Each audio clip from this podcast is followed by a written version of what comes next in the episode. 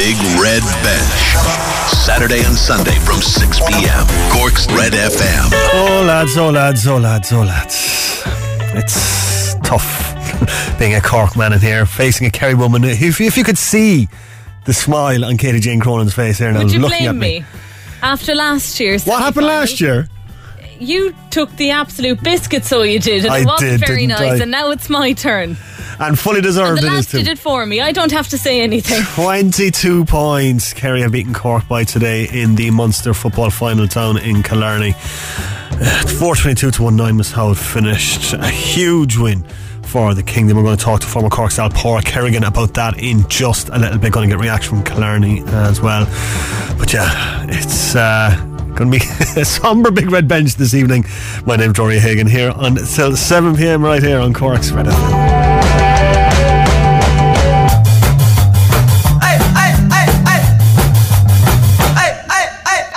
Yeah, big win for the uh, Kingdom today. 422 to 19 was how it finished at Fitzgerald Stadium. Paul Geaney finding the back of the net twice. The Kingdom, Sean O'Shea, Brina Begliac also scoring goals uh, in a fantastic performance by Kerry Cork. Uh, poor um, for most of the game, bar a very bright and lively start. We'll get more on that in a second. As I mentioned, reaction to come from Fitzgerald Stadium.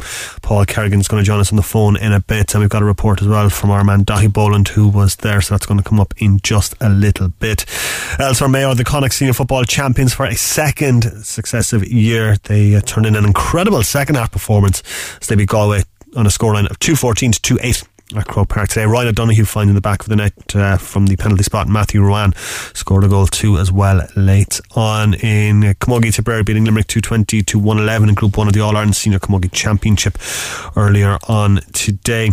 Elsewhere in the Red FM Hurling League uh, Division 1, uh, uh, League 1 I should say, semi-final. Sarsfields have beaten St Finbarrs 326 to 211. Midleton have beaten Blackrock 420 to 414.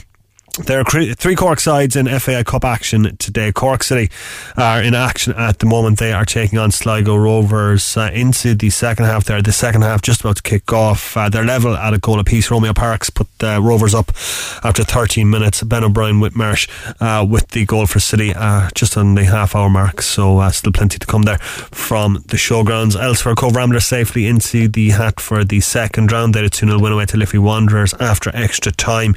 Bohemians, though, getting the better of College Corinthians today on a scoreline of five goals to nil. At the Olympics and uh, Dublin boxer Emmett Brennan putting in a fantastic performance today, but it wasn't enough against the much fancied Dilshad Uzmatov of Uzbekistan in the last 32 of the light heavyweight division today. The Uzbek fighter winning on a unanimous decision in the pools where Mona McSharry qualifying for the semi-finals in the women's 100 metre breaststroke after she finished third in her heat just before midday today. Disappointment though for Danielle Hill in the 100 metre backstroke earlier today. She failed to advance. Elsewhere, Cork City Puspure winning her women's singles sculls quarter-finals into the semi-finals. The lightweight double pair of Aoife Casey, Max Cremen reaching the last four with a third place finish in their heat. Also into the final four in their category, Monika Dukarska and Aileen Crowley, who finished in the top three in the pairs event. Meanwhile, on the men's side, Philip Doyle and Ronan Burman switched focus to the B final after finishing sixth in their doubles semi-final. Basketball as well, the USA men's team losing a uh, game at the Olympics for the first time since 2004 as they were beaten 83-76 by France. And Jon Rahm of Spain and the American Bryson DeChambeau have both withdrawn from the games after positive COVID tests. And we are going to start with what happened down in Killarney. And our man Dahi Boland was at uh, Fitzgerald Stadium. Time here in Killarney and Kerry have beaten Cork 422 to 1-9 in the Munster football final. A second half that was one-way traffic with the Kingdom outscoring Cork 310 to 2 points. Second half goals from Sean O'Shea and two from Paul Paul Geaney in the space of 10 minutes killed this game off. For Kerry, they now advance to the All-Ireland semi-final where they wait for the winners of Tyrone and Monaghan. Full time here in the Munster football final. It was 4 22 to Kerry, 1 9 for Cork. So a 22 point win for the Rebels. For more on it, I am joined by uh, former Cork star uh, Paul Kerrigan, who is in Killarney. Uh, Paul, first off, uh, thanks very much for uh, talking to us. But look, it was just a case, Paul, I suppose, of Kerry being far, far too strong for Cork today. Yeah, uh, absolutely killer, I suppose. Um, after such a promising early start and opening quarter, like, and I don't know, we only scored four points maybe in the last three quarters, and uh, I think it was maybe three ten Kerry scored or something like that. So it's uh, usually disappointing. Do you know what I mean? After such a good start, you could see the lads were, were well up for it, and then so it's Kerry's quality shone through, and we probably no answer for it. Yeah, that's the way it was. I mean, like Kerry just they kept coming and coming and coming. You could see the Cork heads drop uh, almost by half time, going in at five points down. Yeah, like so to start to go at least not eleven at half time was very disappointing. You know, it was kind of interesting. Uh, like in that second quarter, Sean O'Shea a big time kicked a couple of points. Tom Sullivan, the cornerback, who had four on his back, kind of was up around the right half forward, right corner forward position, and kicked two points. You know, on that right hand side of the of the pitch just into the oceans of space, kind of, and uh, that's where the big goal came from as well. So to go in that much down at half time was, was fairly uh, killer for the lads. And I think Cork had maybe three city turnovers towards the end of the first half, and um, Kerry scored every single one of them. They were down five, you know. So um, it was it was hugely disappointing after such a promising first quarter. Yeah, and then second half comes in and Kerry just relentless again, not taking the pressure off Cork and just making sure Cork had to work 110% every play and just Cork just didn't have any answer to it. Yeah, like it was very noticeable down here, like the the Kerry press and the kick kick out, like they left two Cork forwards completely free, they left two Hurleys completely free, and the corner back and the and the keeper were right up on the Kerry 45, and everyone pushed up, and that meant Cork were under right pressure, couldn't go short. And every time Kerry broke the ball, they seemed to have more numbers than Cork, and they just couldn't figure it out. And it was the same in the second half, even when Mark White came in goal, who was probably a longer kick out, but um, it just made probably David Moore look like a bit of a superstar in the second half, as he, he, kind of likes the ball down on top of them, and um, unfortunately, like you know, they, they just had numbers around the break, and they could play the way they wanted to play then and pick off scores as Cork with the bodies to, to the attack. Like so, um, that the third the, the goal um, after half time was killer because Powder made a great run up the field and uh, we got turned over and Sean O'Shea actually stayed up the field, uh, didn't track Powder and the ball broke and he was the one who received it and, and they got a goal out of it so uh, I think it was the Geaney goal it was a good of killer for Cork as well at the start of the second half. Yeah, not too many bright spots on a, in a 22 point defeat but Sean Meehan and the job he did uh, today he was probably Cork's best player today and uh, worked very very very hard. Yeah, he was he was in front of us for the second half. He was absolutely outstanding. Like he literally didn't give David Clifford a kick. I think uh, he ended up going on Tommy Walsh at the very end, and that's when Clifford got a score, a couple of shots. Like he literally didn't give him a kick. He was he backed up last season, uh, and he was like in the half back line last season, full back line this season. He was he was unbelievable in fairness. I mean, obviously Brian Hurley had a very good start. Uh, Brian Hartnett, I thought, plugged away around the middle of it. You know, kept trying to get on ball, and Kevin Donovan actually started on Paddy Clifford and kept him really quiet and then they had to move things around a bit, uh, and he kind of started to open up with them. But 100% like Sean Meehan, never mind Cork's best player, he was one of the best players on the field. Do you know what I mean? Even though they were well beat. Um, Cork losing Micheál Martin as well at half time with a shoulder injury didn't help either.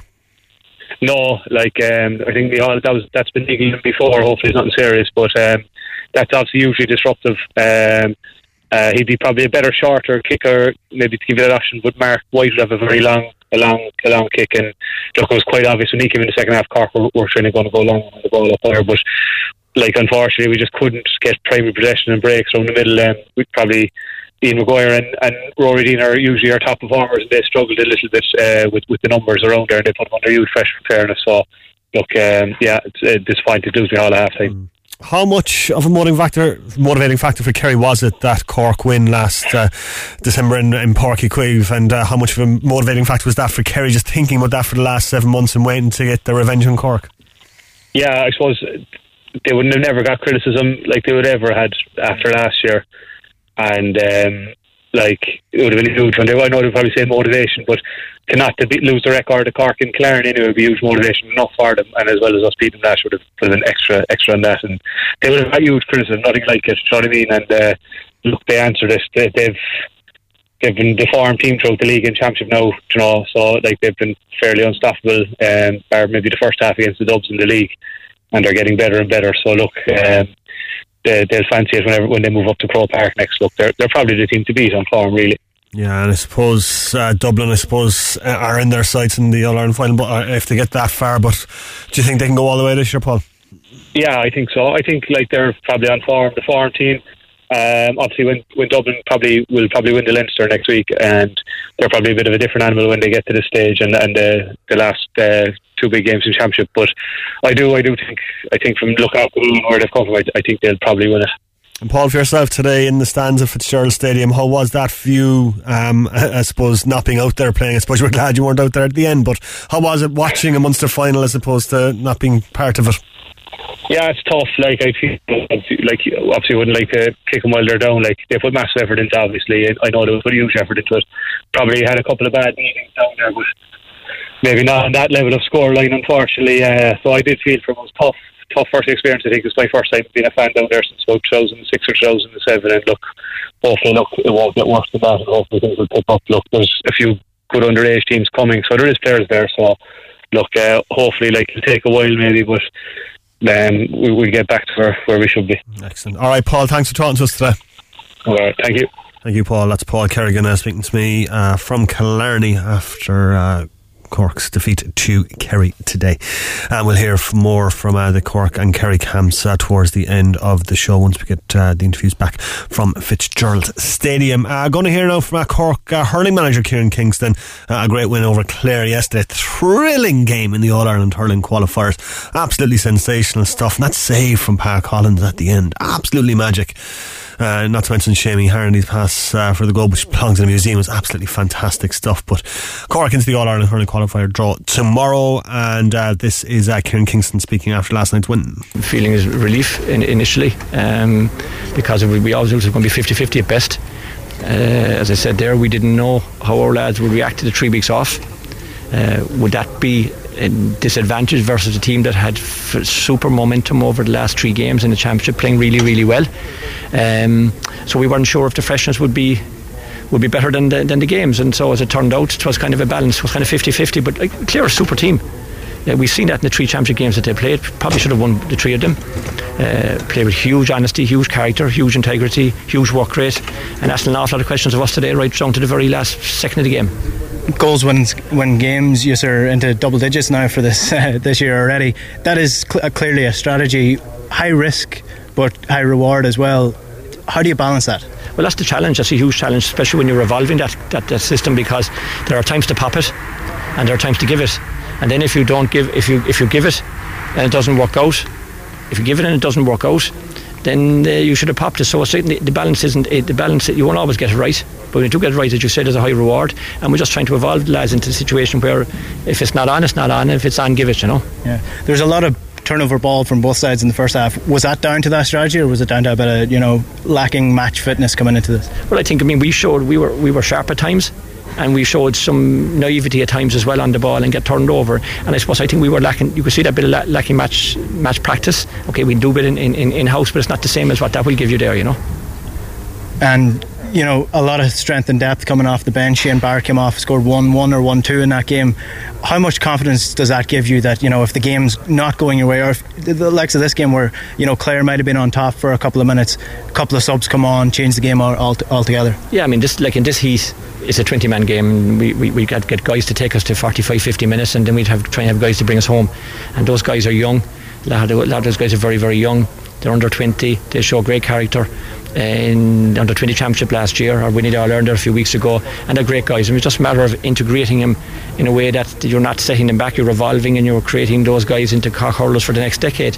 And we trusted them, we trusted the panel. We always knew that we were going to need legs coming down the stretch here. Uh, and you're trying to balance that with experience, like you Seamus Harnedy off the field, and Callaghan off the field, Damien Callahan ruled out with appendicitis, own Callaghan ruled out injured. So like coming down there, like you're a bit concerned as well. Like you're you've only one player, Patrick Horgan, over 24, I think, and that's a challenge. Then you know, coming especially against an experienced team like Clare Latham have all medals. Now going forward, it's an open draw. Does it matter to you who you get? I mean, look, they're all it's all going to be hard. We know that. Like, no matter who we get, it's going to be a massive, massive game. Um, it's going to be a huge, huge challenge again to get back up after this.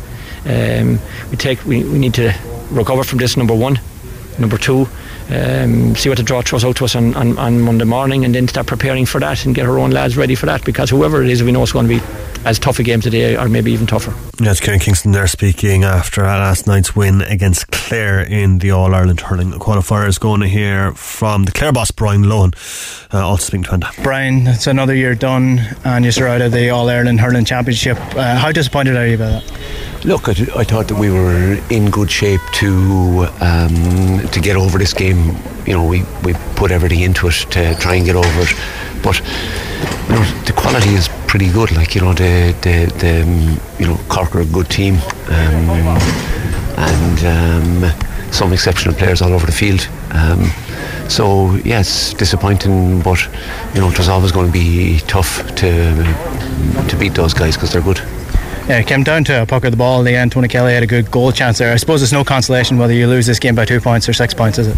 Yeah, well, look, I suppose uh, you know they, um, there wasn't a huge amount in it um, at the end, um, but uh, you know we just we didn't get over the line there was a lot of talk going into this game, and there's been a lot of talk all the whole championship. But it seemed that you did well to you know keep it all out, keep it all, all in field, and get up for every game. Did, did this did the talk going into this game that was outside of the outside of the field did that affect the performance at all? No, I don't think it did. No, um, uh, we've got a great bunch of guys like that um, have been working very hard. Um, did great work in the gym and did great work during the, um, the winter and uh, carried that on on the field. Um, you know, I think we had a, a, reasonable lockdown. Like they worked very hard, um, and the backroom team worked very hard as well. So, no, I, that didn't didn't seem to affect the players anyway one of the uh, suppose narratives coming into this game was Tony Kelly and can Cork stop him. 113 from this game. In the last game you had a load of different scores. I think it was 10 scores you had against Wexford. Is that what the next thing is now for Clare Hurling is sort of progressing past the reliance on Tony Kelly to sort of get as many points as possible? Yeah I suppose it is yeah. Um, look Tony is just one of those guys like he's just an exceptional guy um, works so hard um, but you know, Tony sets the tone inside in, in, in our group. Like in inside, you know, we we introduced a number of young guys into the panel this year, and you know, all they have to do is just you know look along the line and look at Tony and look at how he runs and look at how he trains and look at how he's there early and there late and you know just just an exceptional guy and um, you know I suppose you know it isn't really to to to you know, he's always going to be exceptional because you know that's just what he that's what he is. That's his makeup, and he's been exceptional since he was 14 years of age, even 11 years of age. You know, so um, yeah. But I suppose we we we we have to work in other areas as well. Um, we have to improve a bit more in our fitness. We have to improve a bit more in our strength. Um, develop our game a bit more. Um, so um, yeah, there's loads of work to do. That's Clare boss uh, Brian Lohan there speaking after last night's defeat to Cork and Cork going into that All Ireland hurling qualifying draw, which takes place tomorrow morning at about eight thirty-five. Uh, just going to hear from the other game that happened today, and that was uh, Mayo's win in the Connacht Senior Football Championship finals. They beat Galway two fourteen to two eight. Going to hear from the Mayo boss James Horan. James Horan, congratulations! You're just giving your post-match refreshments there to one of your, your sons. Uh, fair play, back-to-back Connacht titles. How are you feeling? Ah, d- delighted with that, obviously, um, and, and and the manner of the performance. I suppose we we, we um, you know I think we're five five points down at half time and um, give away a couple of sloppy goals and looked at you know we just just a couple of half half a yard off off um, a few things. Now we had a lot of possessions. It could have been a lot closer. So we weren't doing them, you know, you know, weren't a million miles off at the same time, but but um, we had a chat about it half time, and, and um, we got a good start to the second half, which was, was key. And then, then we knew as the game would get on, we'd get we'd get stronger and stronger. And um, yeah, look, delighted with how the, how the second half went. Two half-time substitutions. Eoghan McLaughlin and Kevin McLoughlin came in. You put Aidan O'Shea into the square. Now you had put him there just before half time, and he was unlucky. He fielded a great ball. What were the conversations like at half time? Because we saw Tommy Conroy and Matthew Ruane come into the game a lot more. Yeah, we, it was a bit. I suppose it was, against, the wind a little bit in the first half, and it was we were slow getting the ball, and it was clogging and Galway were getting people back, and there wasn't the space there that you that you you, you'd normally like. So we were playing we were playing to Galway's hands a little bit. But I think when Aidan went inside, it helped stretch the stretch the field a little bit, and and uh, Kevin McLoughlin's playing brilliant football. He made a huge difference, and, uh, and one's one's running ability is, is, is really strong, and so that that opened up a lot of things, and and then you know I think the, the, the penalty and that kind of stuff, and Matty Matty coming very strong from from midfield certainly helped things and change things. Aidan O'Shea's role, like I know you've used him in different positions. He started quite deep in the first half, and you did put him in a few times in the in the first half. Did you? Was there a time in the game when you were like, right, we need to get him in there. We need a bit more out of him. Oh yeah, look, he, he did he did well in the first half. Won a few great turnovers. Um, very very strong tackler. Um, but at the start of the second half, with with with, with, with and with the players being introduced, it made, it, it, look, it made sense to to get him in there, and it, it brought two two goalie guys back there, so that created more more more space as well. So it, it worked out well for us in the end. He started the second half on fire. Did something wind him up at half time? There was a bit of a tussle going in at, at the. Yeah, I, was, I, was, I, didn't see it. Unfortunately, I was I was busy moving um, pieces around on a on a on a flip chart, but. Uh, I, I heard I heard the commotion, so I'm not sure what happened. I think it was you know fairly fairly mild stuff. So so uh, look, we we came we came out the second half, and we, as I said, we, we, we knew we weren't doing a huge amount wrong. We just needed to up the tempo to what we're, we're comfortable at, and, and um, look, it, it, worked out well for us. Last one, how far away is Kieran O'Connor from a return? Oh, Kenny's a bit a, a, bit away yet, so so um, um, he's he's working hard in his rehab, but he's he, he's quite a bit away yet. Thanks, James. Yes, James Horan there, the Mayo boss, speaking after today's win over Galway in the Connacht final. Cork City have gone 2 1 up on Sligo Rovers in the FAI Cup. Um, which is fantastic. City were a goal down uh, after Romeo Parkes had scored. Ben O'Brien Whitmarsh had equalised after 28 minutes, and now Dylan McGlade has put City ahead after 55 minutes uh, on the from the penalty spot.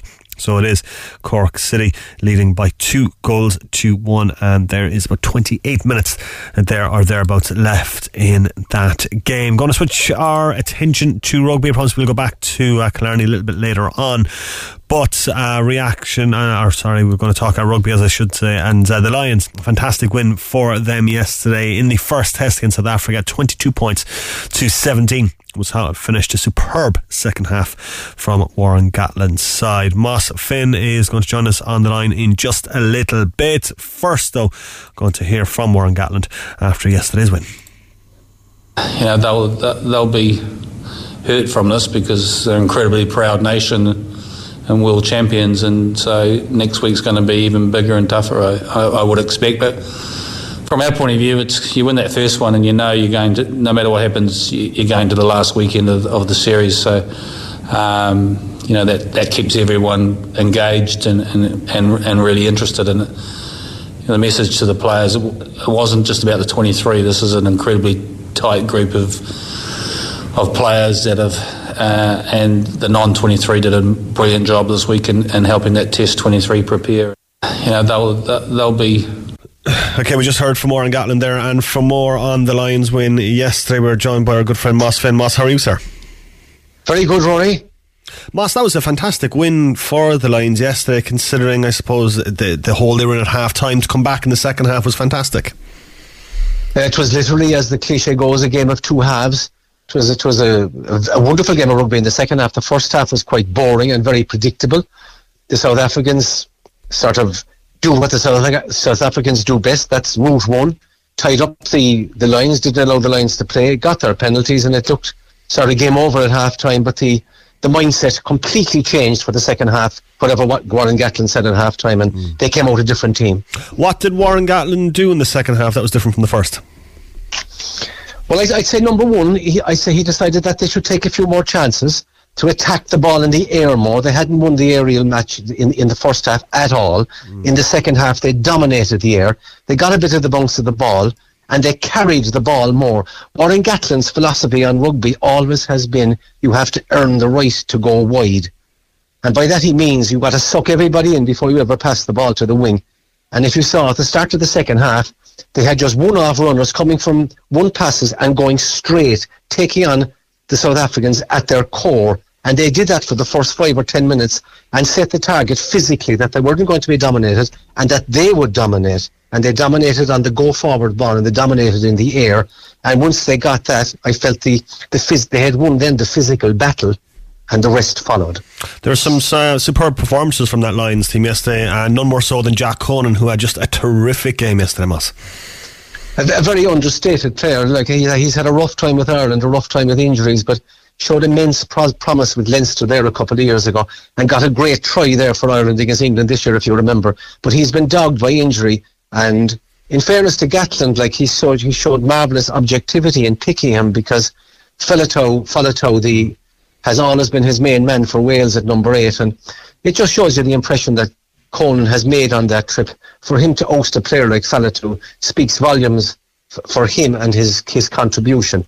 And I thought he had an excellent game with uh, Itoje and Courtney Lawes. I felt were probably the best of the Irish team of the of the of the Lions team but they were closely followed by Conan, who had an excellent game, particularly for the fella making his debut for the Lions. Mm. It's been um, a tough week or so for Conor Murray, I guess, with Alun Jones coming back into the side and taking the captaincy off him and then not being named to start yesterday. He came on with 15 minutes to go yesterday, so uh, a tough situation for Moss, I think.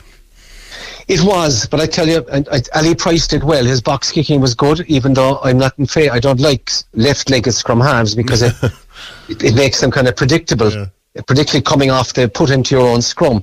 But I thought Ali Price did well and brought a different dynamic perhaps to Murray. But what it was rough on Murray, I, I accept that. But himself and Farrell came on there and ended up as the halfback partnership for the last 10 or 15 minutes and did a wonderful job on stewarding it out, you know, seeing the game out. So he was rewarded in that way, and I, he obviously hasn't pouted or anything like that. He's he's accepted it, and his contribution uh, was, was was immense with him and Farrell also, who could have also been reasonably miffed at not being picked instead of Elliot Daly. I thought the two of them showed excellent control in the last 15 minutes, and that might be rewarded in time with a place starting, maybe perhaps, but certainly rugby has become a 23-man game, and Farrell and Murray uh, exhibited that extremely well. I don't think any of us expected Alun Jones to come back into the squad given the nature of the injury he got in the, the first warm up game, but that's a superb Lazarus like comeback from him a Lazarus like comeback, incredible, particularly when it's your shoulder, like because you're a second row, you're pushing in the scrum, you're trying to lift up, jump in the line out. I mean, and he's a physical player. He's an incredible man for his age and the number of caps he's got. It's he's a phenomenal man, and he's always been Gatland's captain and his go-to man in any sort of stress or traumatic situation. So he, he's been fantastic and a, a very integral part of that because you know, they they follow him. He's a leader by example, not by words. What do you expect South Africa to do differently now in the second test, Moss? I suppose they've had very little warm up games, so all been kind of disrupted, and I suppose they're maybe a little bit cold going into yesterday's game. So, what do you expect them from uh, from them in the second test? Uh, they had they have been cold going into that game. It's not that they haven't played rugby; it's just that they haven't played rugby together. Yeah. So, I'd say perhaps the the fact that they're in camp a little bit longer now and, and training, they might be a little bit more they might be cooked a little bit better for next week. But um, I'd say they may make a few changes, um, particularly to the back row where they lacked size. The number eight was good for them, but the um, Vermeulen has was injured, and the number eight that replaced him was quite short. I felt, and normally South Africa can dominate you physically, but their back row wasn't sort of big enough to dominate us. So I'd say they may make a change in the back row. But having said that, when you have a back row like with, with, with the way Conan and Courtney Lawes played, and a second role like I told you, playing like a back row, I think it's, it's, it's an uphill struggle for South Africa. What do you expect the Lions to change, if anything, for next week?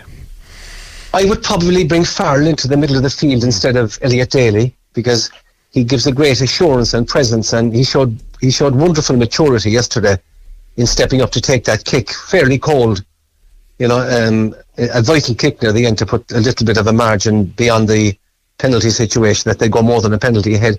I'd, I'd pick him in midfield. Other than that, I'd leave well alone. I, I obviously would bring back um, Wyn Jones in the front row instead of Rory Sutherland who replaced him. That would be that's an obvious mm. um, replacement, but that's more just to do with the fact that the, the other lad was injured. But I, I would pick Farrell in the middle of the of, of, of, the pitch. Possibly, maybe bring in Liam Williams instead of Van der Merwe on, on the left flank but then again, the big the big Scottish winger Van der brought great physicality going forward. I would slightly worry about his defence. So it depends on what Gatland wants. Does he want the offensive player or does he want the defensive player in Liam Williams? But I would definitely pick Farrell in the middle of the pitch. Overall, Moss, it's been, I suppose, the, the strangest Lions tour memory given the COVID situation. What are your thoughts on the tour actually going ahead?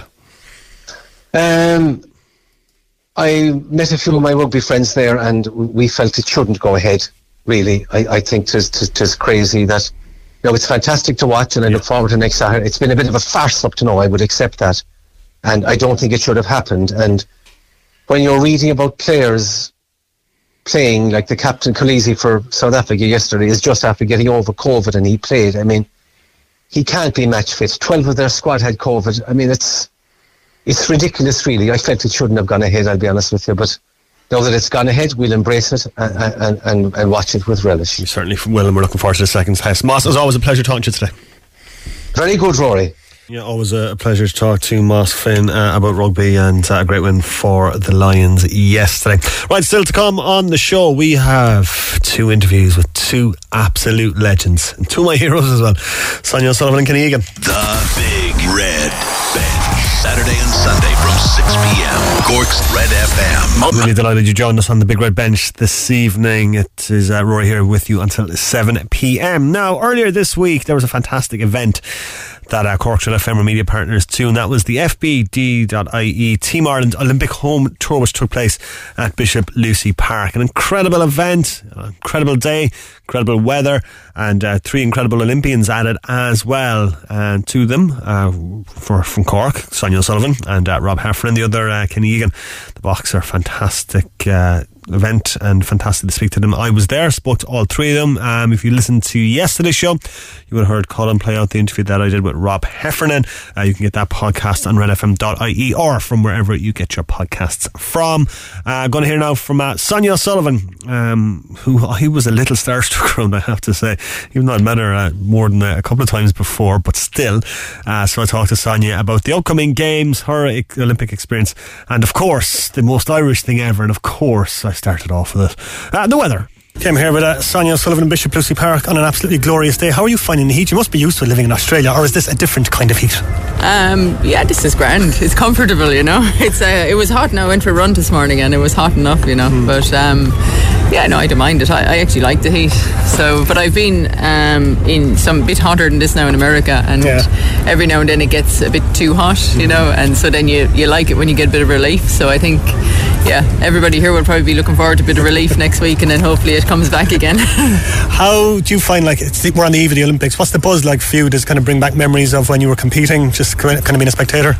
Um, not really. No, I mean, I think I kind of separate it. You know, I think I've you kind of park, you know, yourself as an athlete, and it, it, I suppose me um, watching now and you know working and doing the analysis on RTE and stuff like you're really kind of separated from from your own self, and I think you have to do that because you're looking at a whole new generation of athletes, and you know it's it's best to look at it from where they are now rather than trying to compare it to what went in the past because things are obviously different now, and particularly very different this year.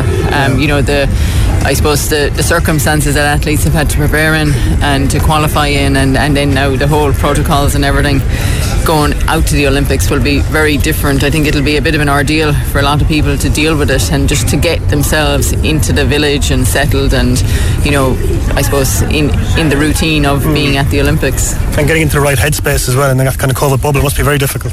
Yeah, I mean, I think once they're settled, and it's like anything, you know, when you when you change your location or whether it's a, a training venue or you know where you're living, um, you, you, kind of adapt pretty quickly and you get used to doing that. So you know it'll be the same at the Olympics. I think they'll be prepared. You know the main thing will be getting acclimatized to the heat and then working out the you know the travel how, how long it takes to travel between you know the village and yeah. the venues and things like that. And once you have your head settled on that, then I think you you know you, you organise your days around that. Mm. We five Cork athletes as well: Phil Healy, Aoife Cooke, Michelle Finn, Louise Shanahan, Alex Wright. So we're well represented over there. We are. It's great to see so many people. I mean, I just think the team overall, 118 athletes. You know, it's the biggest ever, and you know, nearly 50% of that is is female athletes. So it's fantastic to see you know the team evolving and growing every time the Olympics come around. But yeah, to have five from Cork is fantastic. Um, I actually haven't kind of filled in my diary yet of you know what days people are competing on. I I'm a bit behind schedule there, so I need I need to get my uh, homework done soon. Um, but you know, it's always nice when you you know you, you know what's coming next, mm. and I mm. think you know for Ireland and Cork this year, you know there'll be plenty days when we'll be able to cheer for athletes. We had Aoife Cooke on the show not so long ago, not long after she qualified for the Olympics uh, at the Cheshire Marathon, and she said that you were on tour straight away, giving her congratulations. That meant an awful lot to her.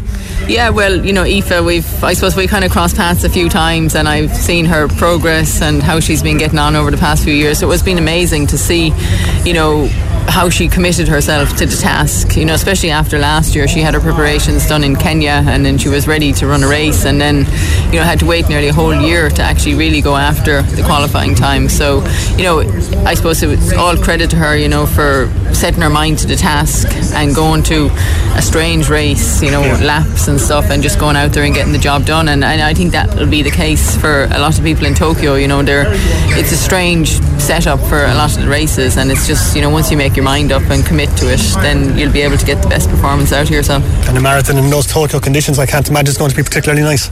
Uh, no, I mean they they will be in Sapporo, which is a little bit further north, I think. So it's supposedly the conditions are slightly better, um, but I don't think it's that much better. Um, but um, you know they'll be preparing for it. Aoife's in the in the heat now and altitude of um, she's in Utah at the moment, and I've I met her once for a run, um, but I've seen all the runs she's been doing, and she's been training the house down. So she's acclimatized to being out there, and then it's to reacclimatize to being in Tokyo and then Sapporo to get ready for the conditions out there. What do you make of Ireland's chances of medaling in athletics? Um, I don't know really. I mean, I think first of all you have to get into the finals. You know, will be the big thing, um, and you know that that that's that, that's always the tricky part is to get yourself through the rounds, and then you can start thinking about medals and things like that. But um, you know, hopefully. We will have a few finalists, and then we can start, you know, looking at medals and how we can get athletes as close as possible to the medals. Rhasidat Adeleke made headlines last week mainly because she's not going to the Olympics, and you kind of said that was one of the worst decisions that Irish athletics has made. It's disappointing, I suppose, that she's not going. It is, but then it was great to see her actually, you know, go out there and do what she could do and go to the European Under 20 Championships and win two gold medals in the 100 metres and the 200 metres. It's never been done before. And she also took part in the 4x400 relay final and showed, you know, her potential for that distance where, you know, I suppose anybody who you know can see talent in running would see that you know you would have thought she would have been an automatic pick for the 4x400 relay team. Um, but you know I mean obviously there was decisions made maybe based on her age and her where, where she's at and things like that. Um, but you know she'll have learned from that and I mean I think she's had a lot of success this year at these European Junior Championships also in her first year of college in America. And um, yeah I mean she'll be determined to make sure that she's not left out the next time be a big star in Paris in three years, though, won't you? Hopefully, yeah. And I mean, that is a big positive for a lot of people who miss out this year is that Paris is only three years away. There's time for growth, development, and, you know, just being, being a better athlete. Heading into an Olympics like this, do you kind of reflect a lot now back in your Olympic career and your Olympic experiences? Um, not really, no, no. I, am not one for looking back too much. Yeah. You know, I like to look forward, and I'm kind of happy. You know, I suppose where I am right now, and I think you know, I think if you're happy with what you're doing now, then you know you you're content with that, so you don't need to look back. Mm. I remember watching you in Sydney in 2000 in college. The college had a big screen in the, in the canteen, and the place going absolutely mental when you came in second. It was just an incredible experience, one that I'll never forget anyway.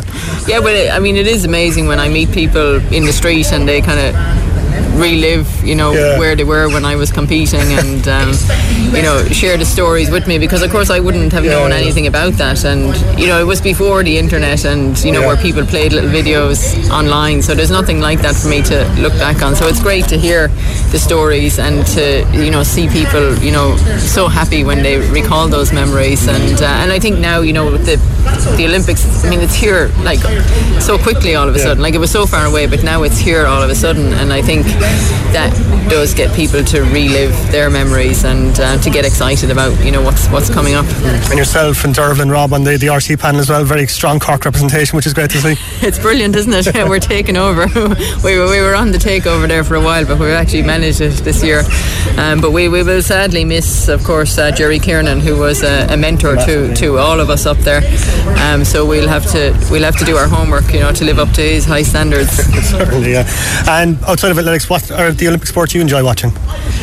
Um, I, well, I like the rowing when Ireland is up there competing is, is fantastic. You know, the rowing is definitely a, to me it's a it's a TV sport. You know, yeah. and um, it's one that you. I have been to the rowing venue in London, and I remember like you know they start way down, like two thousand meters down the road or down the water, and you know you see nothing that's going on, and you watch it on the screen. So that's a great event for the TV. It's great for Ireland. So hopefully we'll see some success there, and um, you know anything really. I mean, I think you know this year with so many Irish Irish athletes competing, you know, there's likely we'll have somebody, you know, come out there competing in some sport every day, which is which is great, you know, to have that focus. And I think when you have a connection like that, it becomes more emotional connection for you, and you, you, you really tune into it rather than if it's you know you just one or two days that you're focused on.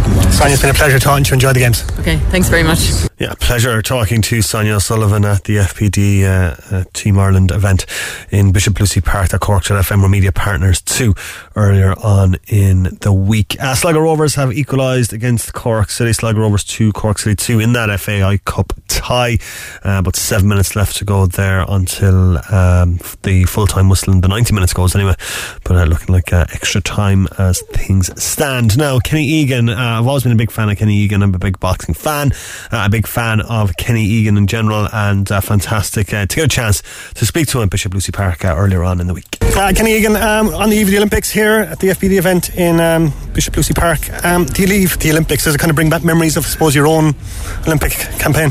Yeah, you know, the eve of the Olympics for me, we were we spent two weeks in Vladivostok in a training camp in Russia, um, and that wasn't that wasn't easy getting getting beat around by the Russians two weeks before the games, but it really sharpened us up for the job in hand.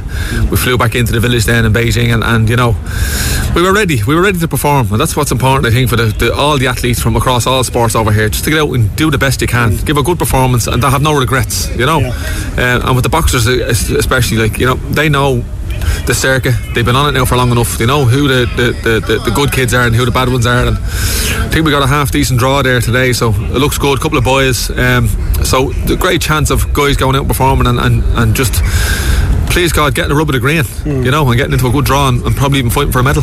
Yeah, seven Irish boxes over there. Um, I suppose two, the, the, two of them are flag bearers as well, Brendan and uh, Kellie.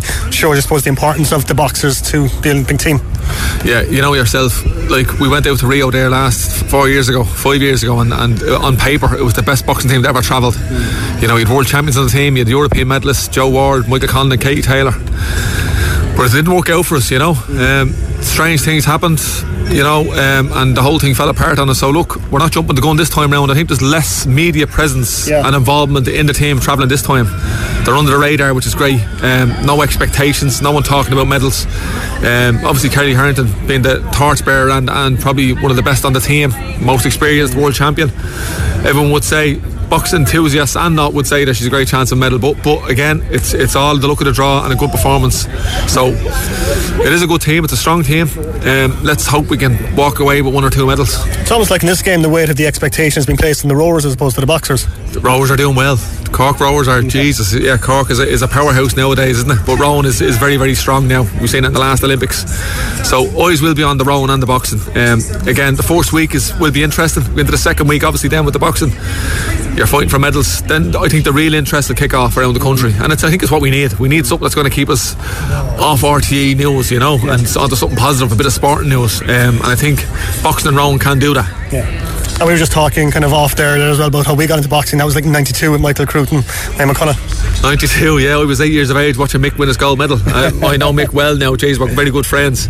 And when, when we meet each other, it's how are you doing, Olympic silver medalist? How are you doing, Olympic gold medalist? You know, he always reminds me he's a gold medalist. And he, he's the only male gold medalist as well, by the way. You know, if you didn't know that, yeah, yeah. So, but me and Mick, a great relationship. He's a good skin. And, uh, you know, he's from the same area as me, working class. You know, he had a dream. He worked hard.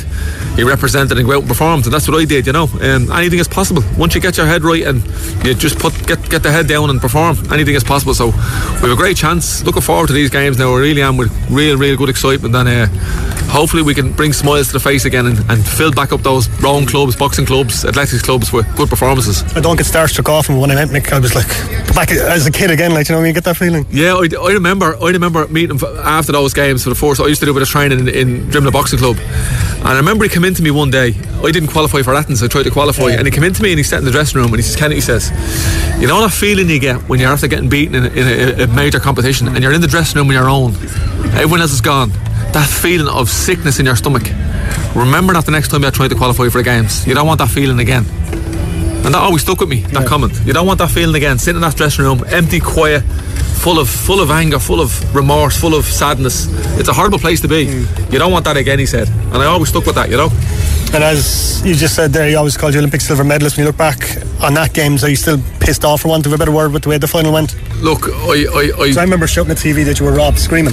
You know, I, it took me a while to watch that fight back again, and I, I did. I, I, you know, I felt sorry for myself for a period of time after that. But I sat down and I watched the fight, and I still, to this day, still think I won by three or four points. Yeah. There was times in that fight where I was landing clean shots, and I could hear the Chinese audience erupting, shouting and, and clapping. I'm thinking this, this doesn't sound right. Yeah. But uh, I didn't genu- genuinely for the whole Olympic Games, the scoring was bang on throughout all weights, all all all, all bouts. So I didn't really see any kind of a conspiracy around. But if I was offered that silver medal at the start of the games, mm. I would have took it with both hands, you know. Mm. And 13 years later, we reflecting it now. It's all good. Jesus, look, I had my health. You know what I mean? I'm, I'm here today. It's I'm focused. I'm switched on. Um, I have peace of mind. Jesus, and I'm, I'm I'm reliable. I'm dependable. You know what I mean? That's all I want. And your show's on Virgin Media tonight as well, I believe. That's right, yeah, Jesus, yeah. Um, that's going to be a good one. It's a great interview. Real, real good, honest that experience, interview. kind of sitting down, reflecting not just on like your career, but your, your personal life as yeah, well. like like I, I work in, in, that field now. You know, in, yeah. in, in, in, I'm a psychotherapist as well up in my local area, and and to, to, become a psychotherapist, you have to be real, genuine, and honest and real with yourself first and foremost, and do a lot of personal development, which I have done throughout my studies. So I've no skeletons in my closet, yeah. and that's a powerful tool to bring to the room when you're sitting with somebody. You know, they're not looking to see if you have another agenda, which I don't. So to sit down and give that interview, you know, we hit some hard parts in my life after the games, uh, you know, with me drinking and the and the madness that it caused, but it was all there for a reason. Yeah. You know, people ask if you had found recovery earlier in your career, it could have been a different outcome. I wasn't meant to find recovery earlier. It was what it was, and that's what it is. And I've no regrets or that, and, and in the way anything turned out. I know myself. I found recovery when I needed it, and you know I'm in a good place. And I think it's a good good story tonight in tonight's tonight's uh, documentary. It's, it's, it's powerful. telling that story might help other people then with their stories. Exactly. Like I said, I'm an open book. People come, come to me and talk to me anytime they want. You know, and I know I've helped a lot of people in my day, and, and I'll continue to help as best best I can because we're only human at the end of the day. You know, we're not bulletproof. We have good days, bad days. We'll mess up. We'll make mess up again, and we mess up again after that. but it's how you get off that. You know, that resilience to get back up and, and soldier on. I've seen a few previews of, and you told a great story about Ronaldinho coming back in a half seven in the morning. yeah, yeah, yeah. It's, it's not mad, isn't it? Like we went to bed that night with a smile on my face, thinking, right, Olympic final tomorrow. Getting up the next morning with the weigh in every morning. Me and yeah. Billy were walking out of the village. There was a little gate you had to pass through, and as we were just about to into the gate, who walks in? Only Ronaldinho and one of his mates holding each other up. They were that drunk, and they were laughing and joking. And I looked at Billy "Isn't this just gas, isn't it? Like they're coming in after being on the piss. We're going out to weigh in for a final." But he probably, I don't think he, he actually won a medal that year. That team, Brazil did win a medal, but uh, it was just great to see. Like you know, and I says, "This is just great, isn't it? Great crack." That's just one of the little stories. Surreal, I'd say, yeah, it is. But like you're, you're in the Olympic Village, yeah, yeah, and like I'm sitting here having me lunch, and I'm looking at Rafael Nadal, two tables away, and I'm saying, "Oh, I see him on the telly. Like I love tennis, you know what I mean?" And just, but they're just there, just normal athlete. He's not looking at us. He's just focused on his job. He's going out to play a game and switch on. And but that's what the Olympics does. I think it brings all these sport personalities together that have one thing on, on their mind, and that's to go out and perform at the biggest stage. You know, and it's it's brilliant. It's a brilliant gathering. That's at eight o'clock tonight. You can catch in the Virgin Media Player as well. Outside of boxing, what Olympic sports do you like watching? You know, the round has been good. Now, I've really enjoyed the round and just the, the, the, dedication and the discipline and the, the strength and condition involved. You know, it's a it's a powerful sport. Animals, animals. Something I, I don't think I'd have the heart for. You know, um, but uh, athletics will be interesting as well. But look, across the board, obviously, athletics will be strange this time now. We're an empty an empty stadium. What way is that going to work? Are they going to have, you know, those uh, sound effects brought in and stuff like that? You know, I don't know what way it's going to work. It will be very. The whole thing is going to be strange. What way they're going to do it? But I'm sure the TV networks have all that in, in mind and they're going to try and do their best to, to give us the best visual they possibly can when the when the game starts. So actually, I quite enjoyed at home watching boxing without uh, the crowds because you hear the, the sound effects of leather hitting bodies and yeah, stuff like that. Yeah, gee, it is. It is a bit surreal, isn't it? Yeah, like I was, I was over with Eric there as well. There, uh, Eric Donovan boxing over in England there at the Eddie Hearn's back garden, and again, no crowd. You can hear the smacks. Yeah. You can hear the leather. You can hear the spit. You can hear the breathing, and it makes it more more vicious, you know. But uh, when all that crowd is taken away, it's it's it's a different thing altogether, you know. And speaking of Eric, he's on the RTE panel with yourself and Andy Lee. That is quite a panel it's going to be a bit of crack. You know, I've talked to the two lads. You know, we, we do slag. Me and Andy do slag. Eric. Eric's the man. He'll have all the stats and all. You know, so we'll just take all his stats on him. we'll rob his stats on him. I just, I just, you know, I suppose just repeat what he's saying. But now Eric's great. He's a great commentator. He loves the boxing as well, and he knows the team that's travelling as well as I do, and, and Andy as well. He's going strength to strength in his stable. You know, so it's great to see the three. we all three were on the same team. Yeah. You know, and another two lads that aren't in the mix, but we, we're still together. We meet up once a year, every year, the five of us, and And it's just great that the three of us are together on the, on the panel now, just to bounce off each other. We will have a bit of crack. I'm going to have a bit of crack. I'm not going to take it too serious. 'Cause that's what it's about, having a bit of fun. You want the audience to, to connect, you know. So we'll have a laugh as well. Uh, prediction time: um, The Irish boxers uh, will they medal? like uh, you know, quietly confident in this team. Again, we spoke about Rio and the best team to ever travel, but this team is sneaking under the radar, quite enough. No one's really talking too much about it. I can see two medals. Two medals will be very, very good. Uh, Kellie Harrington, obviously, the pressure's on her shoulders. World champion, got the draw, got a boy, great chance of medaling. But any of the other six could medal with a good draw. You know, Michaela Walsh could, Emmet Brennan, you know, Irvine, Kurt Walker, we don't, Aidan Walsh. It just could be any of them. But two medals would be fantastic from the disaster we had in Rio. And I think with that seven that travelling, maybe with Kellie could go pro. Emmet Brennan's 30, so he could finish up that other five. If we could keep them for Paris, we're laughing. That's a strong, and add to that, you know, that five could be the base, and then there'll be a strong team going to Paris. Kenny, it's been a genuine thrill talking to you today, buddy. Thanks, man. man. Thank you. Fair play to you. Yeah, really enjoyed chatting to Kenny Egan, as you could probably tell there. Um, so it's fantastic to speak to him at that uh, FBD event in uh, Bishop Lucey Park on Thursday, which Cork's Red FM were media partners for. Cork City have gone 3 2 up on Sligo Rovers. What a cup tie this is. They are into the fourth minute of eight additional minutes at the showgrounds. Dale Holland it was with Cork City's third goal. It's been uh, a ding dong battle between the sides. Romeo Parkes scoring twice for Sligo Rovers. Ben O'Brien Whitmarsh and uh, penalty from Dylan McGlade, the other Cork City goals. But oh, four minutes left to go. Can City get a win? It would be absolutely incredible. Going to stick with the Olympics and uh, Cork gymnast Meg Ryan from Douglas Gymnastics Club making her Olympic debuts today in the women's all around, uh, finishing with an accumulative score of 47.199. It wasn't enough to reach the final, but she is now an Olympian. This was her reaction afterwards. So, Megan, you are now an Olympian. Yeah. How are you feeling? Can you describe the feeling after competing there? I'm feeling great. I suppose to officially be an Olympian is just amazing. It's a bit surreal, um, and it was just an amazing experience overall. Just looking around and kind of taking it all in was amazing, and I knew that you know no matter what happened, that you know I was gonna just try and enjoy it and um, be happy with the fact that this is the Olympics and I, I am an Olympian now. So um, yeah, I'm happy overall. Amazing. So you like you you looked kind of like you said there. You started off a little bit shaky. Your kind of scores seemed to get better and better as you went on, and your uneven bars are kind of your, your main or your good event anyway. So how did you feel? Where it was like nerves a little bit of a, of a factor at the start? Definitely a bit of nerves. I think beam is always a shaky one to start on anyway, um, and like you know, it was a it was I suppose in my in my own head like a silly mistake that was made, um, and it's something that you know wouldn't have happened like the whole time I was out here, but. Um, I know these things happen on the day, and especially when you're nervous. And starting on beam, I definitely was was a bit nervous and shaky, but um, I got into it, and I think after that, I really just tried to put it behind me and focus on the rest. And I think um, I did a good job at that, and I was happy with the rest of the performance. So I was happy by the end. Yeah. And what do you feel was your strongest apparatus? Um, I think I was I was really happy with floor. Um, I think I I added um, a few like small bits and pieces, a few like new leaps and a, and a spin and things, and um, they all went well. I had like a slight step out, but I, I think overall I was happy with floor, and I um, got a good floor score. Um, when I'm comparing it to my last competition, I think I was really happy with the score, and um, I was also really happy with my with my vault um, because that is something I didn't get to compete at Europeans. Just um, we were just prepping it and stuff, but this is obviously my first time competing in a long time, so I think I was happy happy with that, and obviously prize and stuff. So um, yeah, no, I was, I was definitely happy with, it, with a few bits and pieces. So Deadly amazing, and like the experience overall, like you have like the Russian Olympic Committee, the US team, the Chinese team, like big gym, gymnastic Yeah. teams there around you. So how do you feel you fit it in around all those teams? Yeah, it's amazing. I think like it's hard because like we've been training with them all up until this point, like since being out here, and um, when you're in training, you really have to kind of focus on your own, and you're kind of looking around, and you know be a split second you're kind of like, what, like wow, you know, I am um, training um, with these Russian and Chinese gymnasts, and even the great British gymnasts. You know, like it's it's amazing to be training with them all, and I think just like even when I finish there, just kind of looking around and taking it all in. Um, they are like some of the best gymnasts in the world, so it's amazing to be able to compete um, against them.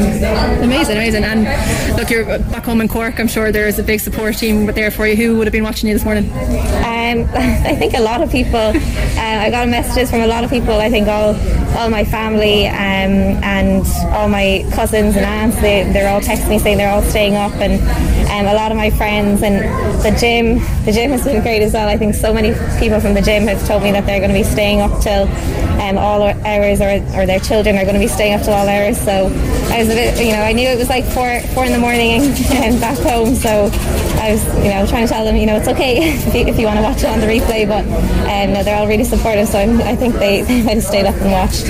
Yeah, congratulations to Cork's Meg Ryan, who is now an Olympian. Absolutely incredible achievement uh, from the Douglas gymnast. That is it from us for the Big Red Bench. Thank you very much indeed for tuning our way. Our podcast will be online shortly on redfm.ie or from wherever you download your podcast. Back next week. Connors and McGreen on Red. Three hours of the best Irish music coming your way. The Big Red Bench. Saturday and Sunday from 6 p.m. Cork's Red FM.